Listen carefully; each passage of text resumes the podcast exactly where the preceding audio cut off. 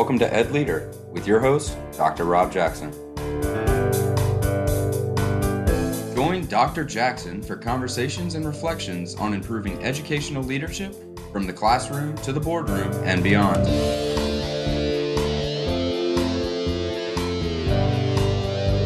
Educational leadership is an ever evolving opportunity to make a real and lasting difference in the lives of students, parents, and the community.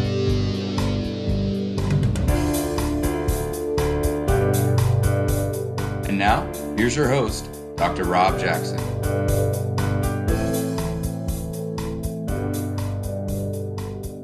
Hi, friends. Welcome to the 21st episode of Ed Leader. I'm your host, Rob Jackson, and I want to thank you for spending time with me today. This is a time of great unrest in our country. The fear and worry caused by the COVID 19 pandemic and the ongoing protest against racism and the excessive use of police force have our children scared and confused as chaos swirls around them. For our students, there is a shelter from the storm, our teachers and educators, who shine a light of hope, of strength, of safety, and of belief. Today's episode is dedicated to our teachers the shelters from the storm. Let's get to it.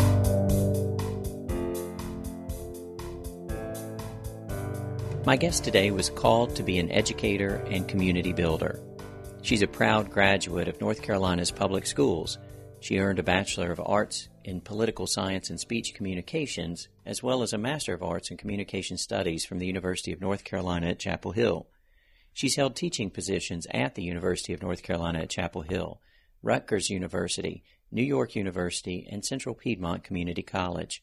In 2003, she began her career in Rutherford County Schools as a high school English teacher at RS Central High School. She was named the Western Region Teacher of the Year. Outside of school, she's a wife, a mother of twins, and a member of several civic and community groups across the state that support education, women, children, and communities. She thrives on motivating students to find their own voices and roles as citizens of this world, as well as inspiring fellow teachers to grow their skills by expanding their classrooms into the global community. Ultimately, she believes each of us shares a role in supporting and nurturing all students and thus shaping our collective future. I'm so very pleased to introduce to you an amazing voice for teachers, an amazing advocate for children, my friend, Regional Teacher of the Year, Mrs. Julie Pittman. Welcome, Julie. Hi, good morning, Rob. I am so glad that you are spending time with me and with all the ed leaders who have gathered in this community to really learn from each other. I appreciate about you the way that you are using your voice to advocate for your students, to advocate for other teachers Talk to me about this journey that you've been on as you've grown beyond and through the classroom to really having this opportunity to speak up for teachers. What has that change been like for you? Well, thank you um, for the opportunity to be here with you this morning and, and discuss this. I think I just feel really blessed to have been able to find the classroom and then navigate through the classroom into this larger space of education. I uh, have been a high school teacher in Rutherford County in Western North Carolina for the last 17 years. In the same school at RS Central High School, teaching English. And in 2018 was named the District Teacher of the Year and then the Western North Carolina Teacher Congratulations. Thank you it's a great honor uh, to be able to represent teachers in the western part of the state, but also just a great honor to be given lots of opportunities to expand my knowledge of education, my knowledge of schools in North Carolina, and really what the needs and opportunities are for students across the state. Throughout that year, I was able to work with my good friend and colleague and North Carolina State Teacher of the Year, Freebird McKinney, to really dive deep into what some of the critical needs are in North Carolina, but Absolutely. also what some of the bright spots are across the state. Right. I this year am an educator on loan from Rutherford County Schools to an organization called Share Our Strength, working on their No Kid Hungry campaign to really reduce the breakfast gap in North Carolina and that opportunity has also allowed me the insight into what schools are doing creatively to help meet the needs of all of their kids, beginning at the start of the school day by offering them a healthy breakfast. I tell you, what's really cool to me, perhaps, is that it seems like you've had this opportunity because people have been drawn to your story in a powerful way. I've been blessed to hear you speak a number of times, and as you've spoken, you've begun to tell your story about your childhood. And in your presentation, you show a picture of yourself, I believe, maybe in elementary school. Mm-hmm. Five years old. Five years old. And you ask the, the folks who are there, the audience, about that picture in terms of what they see, what their perception is of that picture, and then you begin to speak from there. What is it that you're sharing as you're sharing that picture? Right. I think as teachers and as as human beings, we have this perception of what people are and who they are and what their story is without really digging in just based on first sight. Right. And sort of what those perceptions are can guide how we how we treat people. So I I showed this picture of myself when I was five years old in the first grade, and I feel like I look like a pretty typical five year old kid. It was my first grade class picture, and I remember telling the story about how I was excited to be able to wear this brown corduroy jumper in the picture because it was my favorite dress and I had to wear school uniforms in the first grade, and I really wanted to be able to wear this dress because it was my favorite dress. And if you look at the picture, I've got you know, combed blonde hair. You can tell that the tooth fairy's been to visit me a couple of times recently. I've got a pretty sweet little smile, but I think about what it was like for me during that school year and right. how my teacher really didn't know some of the things that were going on at home in my personal life and the life of my family. And she judged me based off of my work ethic in class. And I talk about how I got in trouble for daydreaming a lot in class. And my teacher would say, Julie, if you don't get your act together, you're going to be that kid, that yeah. kid who fails the first right. grade. Oh. And just to be labeled as that kid in the first grade really stuck with me for a long time. And it really wasn't until my mom and my sister and I moved to North Carolina from Maryland, where that picture was taken.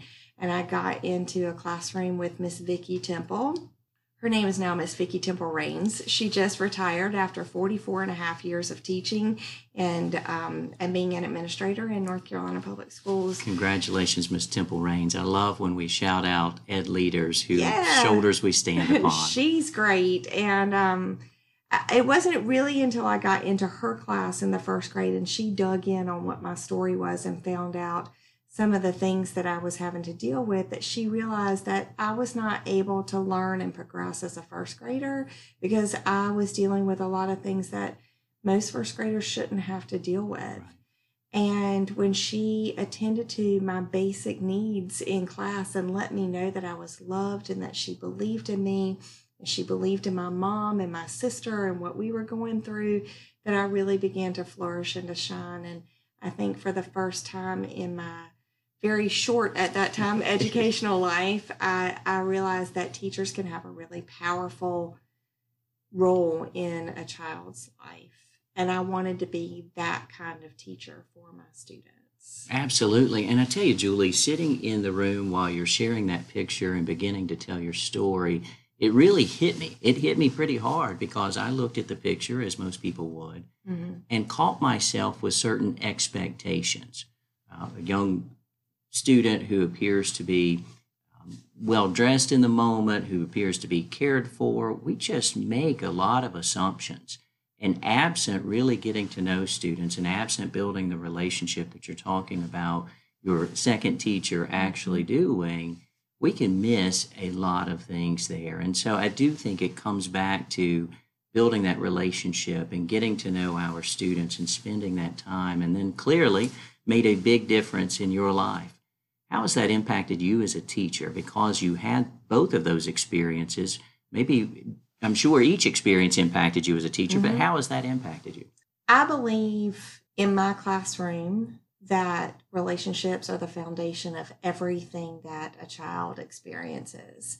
And if my students know that I'm really interested in them, in their story, in their dreams and goals and aspirations, if they believe that I will take them further than where those dreams and goals and aspirations are, that they'll really begin to see themselves as valuable in the classroom and valuable beyond the classroom. Right.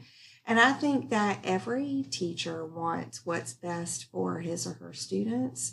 And every teacher has an opportunity to make an impact on each of those kids. Absolutely. And really be that kind of teacher for those kids. Doesn't it just kill you when we hear words and, and people using words like those kids or that mm-hmm. kid? And you talked about your first teacher label, labeling you, even as a first grader, as that kid, and you mm-hmm. don't want to be that kid or those kids.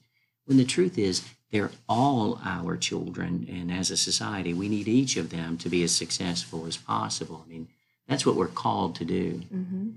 I think it's um, it's about reclaiming what that means to be that kid, and reclaiming what that means to be that teacher.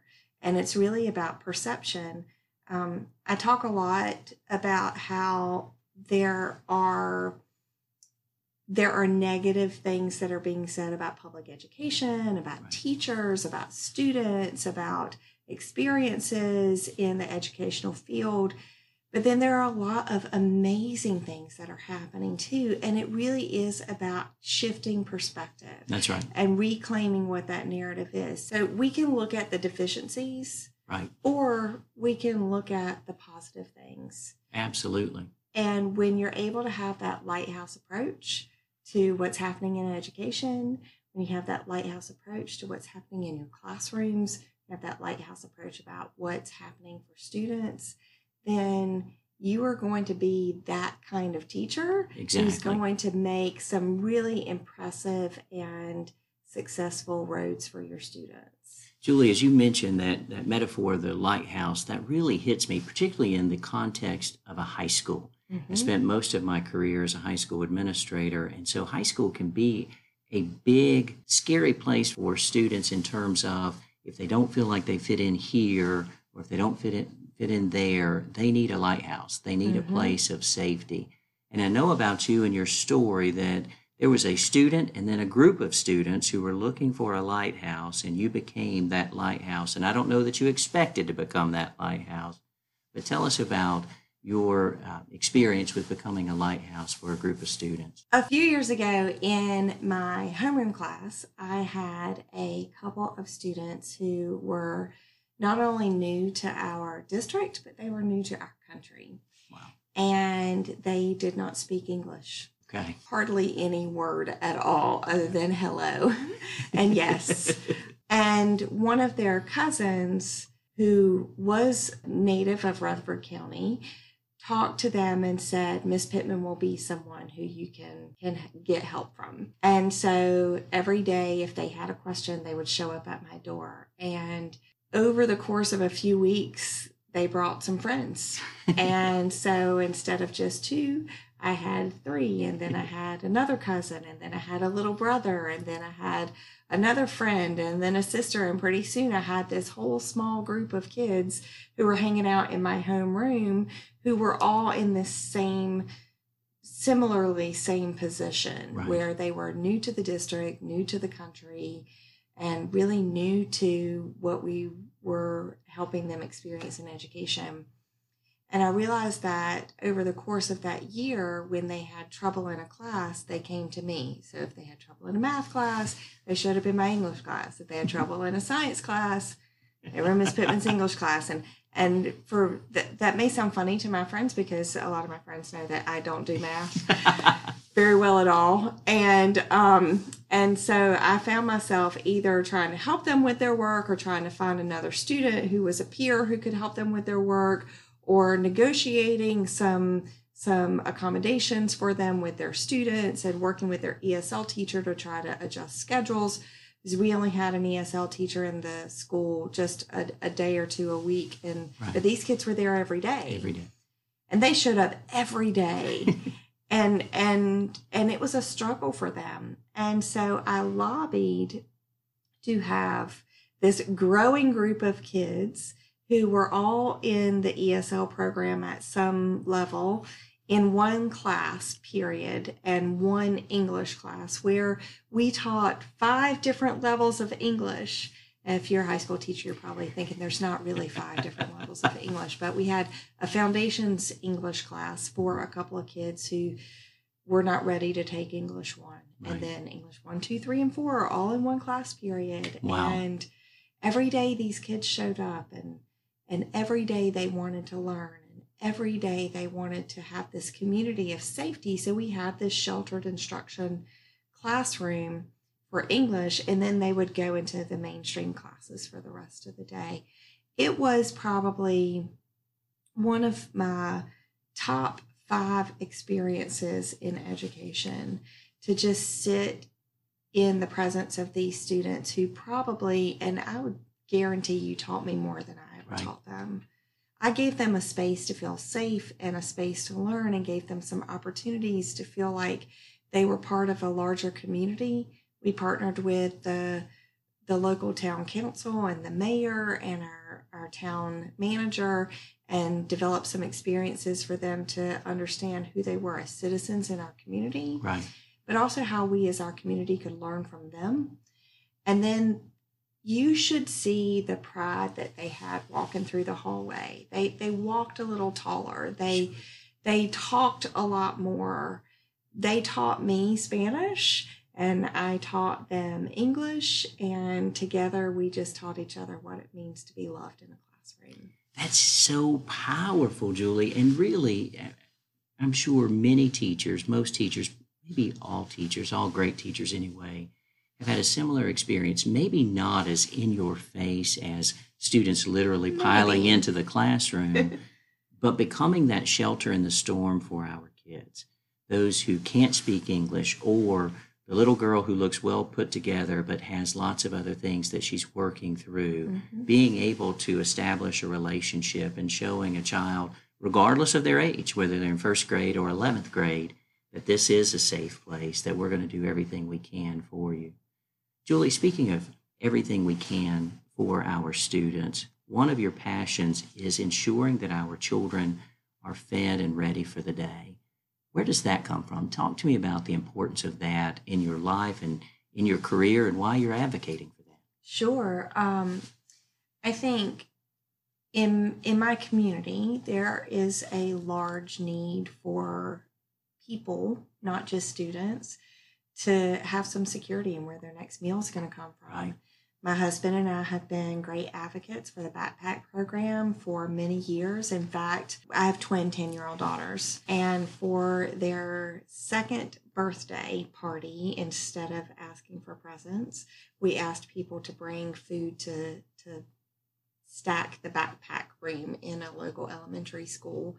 And really wanted to make sure that I mean, our my children don't want for much, if anything, but there are so many children who do, and so using that opportunity to allow their friends and our friends to to really be a part of a passion of our families was important to us. We continue to support that program. But a few years ago, I had um, I had a pretty challenging fourth period class, and it took me a while to really understand why it was so challenging and it was one day when I was walking around the classroom and I noticed one of my students' backpack was open beside his desk, and in it was some food that obviously he had taken as leftovers from the cafeteria at lunch. And I don't know, was going to eat it on the bus ride home or was right. going to take it home or or I don't know what he was going to do with it, but it right. was evident that it was there and it was it was more than than the normal toss a banana in your backpack right. after lunch.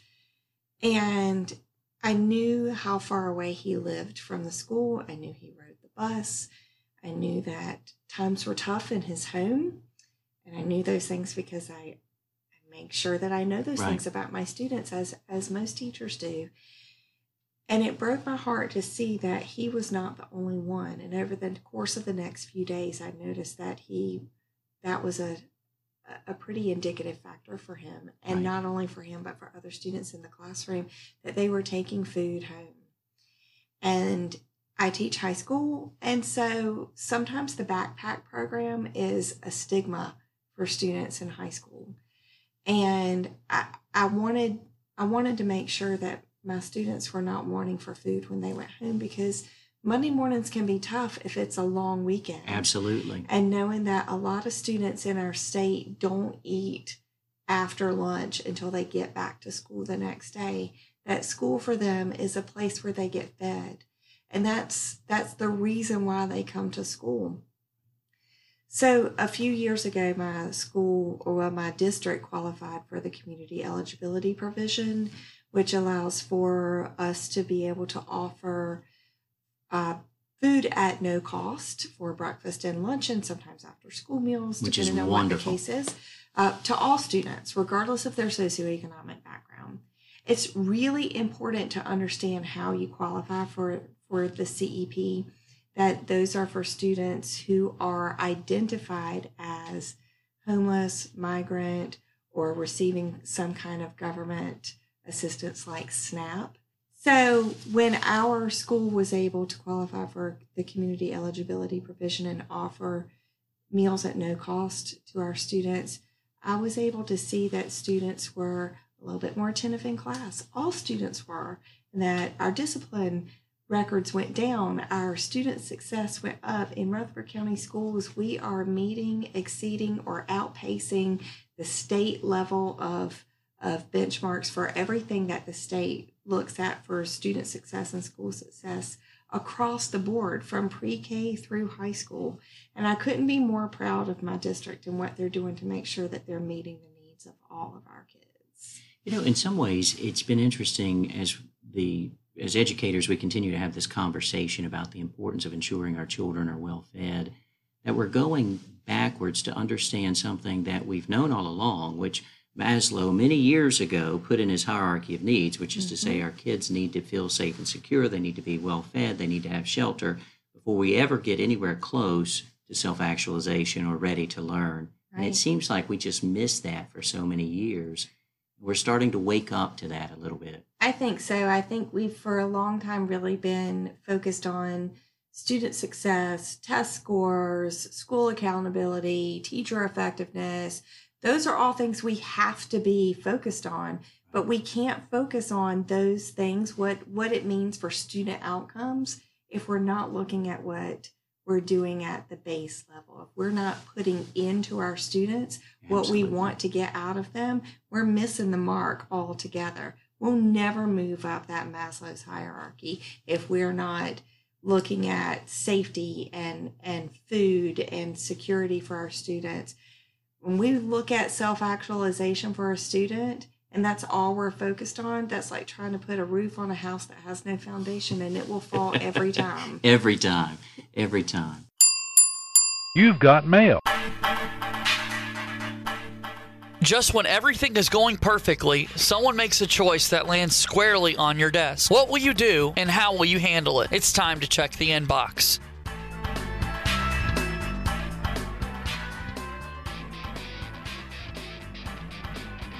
Julie, there's the bell, especially for you. You've walked into a room, a PLC, a professional learning community of teachers, and they're beginning to have a conversation. You're there to share with them some piece of information, but you recognize very clearly that the room feels a little stilted, that there seems to be some negativity in the room. You talked earlier about being a lighthouse. So, walking into that room where you're hearing a lot of negativity from teachers, what do you do? Okay, so I think that it's important as teachers, especially when there's a little bit of negativity, to to think back to what it means to have a teacher who believes in you, Absolutely. to what it means to be a student sitting in a classroom where you might feel a little vulnerable. So I'd want to ask those teachers to think back to a time in their life where they were a student in a moment of vulnerability and what either they had a teacher who pulled them out of that or what they wished a teacher would have done to pull them out of that moment. So I'd like to model that. Absolutely. When I was in the seventh grade, I had a teacher, a social studies teacher, Miss Linda Stevens. She also just um, she's been in education for 50 years My in North goodness. Carolina. My goodness. Um, some people in the uh, eastern part of the state might know her if they've been through any kind of principal prep program at, at East Carolina University. Miss Stevens was my seventh grade history teacher, and she made history come alive for students. And I, I can remember just at the State of the Union address that year, she demonstrated what it would be like to be the, the president walking into the House chamber and, and she played the music and we all had to stand up and clap for her and she gave her State of the Union address in our, our social studies class. But we had that year this project where we had to explore different countries and she stood at the door and passed out these note cards that each of them had a different country on it. My country that I got was China. And I didn't even like Chinese food at the time. So it was really daunting for me to do this poster project. But my mom was a third grade teacher at the time. So we knew how to do posters at Right. least. So I put together this poster and something that I would feel really confident about. And then she she threw us a curveball and she told us we were gonna have to stand up in front of the classroom. Okay. As a seventh grade student, super shy, really had a hard time believing in myself. That was devastating for me. And I felt at my most vulnerable. Miss Stevens allowed me to stand up and read my notes off the back of that poster, something that was, you know, a modification for Right. me. And at the end of my presentation, she looked at me and she said, What was the best thing that you learned? The thing that just really hit you hard? And I talked about how the Great Wall of China was probably the most interesting thing that I've learned about. And I looked at her and I said, Miss Stevens, did you know that you can see the Great Wall of China from space? And she said, Well, I'm a history teacher, Julie. Of course I know that. But then she looked at me and she said something that really hit me in my heart and stood with me for the rest of my life. She said, Julie, I think you should go to China one day and I think you should walk on that Great Wall. And I looked at her and I said, Miss Stevens, that is never going to happen because I was super shy. Right. I was totally comfortable living in Smithfield, North Carolina for the rest of my life. My family did not travel any further than Atlantic Beach and and we just that just wasn't what I was going to do.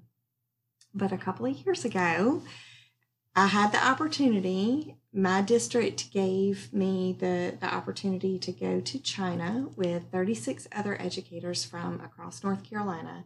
And on our first day in China, I stood on the top of the Great Wall and thought about Miss Stevens Absolutely. and how she had forecasted for a little vulnerable seventh grade girl who never thought she would travel outside of North Carolina that she would stand on top of the Great Wall of China. She spoke it into your life. She spoke it into my life, and then she spoke it into the lives of my children because I realized at that moment, as these teachers should in this professional development community, that we can be this lighthouse for our students. And that if we're vulnerable and show our vulnerability with our students, and we're able to show them what we can overcome and what they can overcome, and we believe in their vulnerability and the power of changing the perception of vulnerability for yourself, that then we can help our students become lighthouses in their own lives. That they can really become their own guide and their own forecast for their own future. And so I'd ask these teachers to think about who is their lighthouse? Who is their Miss Stevens? Where is their great wall? And how can they bring that home for their students? Powerful. Powerful. Well, Julie, this has been absolutely amazing. I very much appreciate your time and I appreciate your voice in our state and beyond as you speak up for each of our children. Thank you. Thank you so much.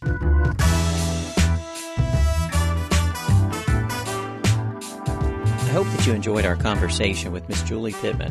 Her call for each of us to build authentic relationships with students, knowing that in the classroom, relationships are the foundation of everything a child experiences, absolutely resonated with me. As we begin to prepare for our students to return in the fall in some fashion, let's focus on giving our students a space to feel safe, a space to learn, and a shelter from the storm. Thank you for spending time with me today, and thank you for all that you do for every student every teacher, and every staff member. You are making a difference. If no one else has told you, I want you to know that I believe in you. Good day.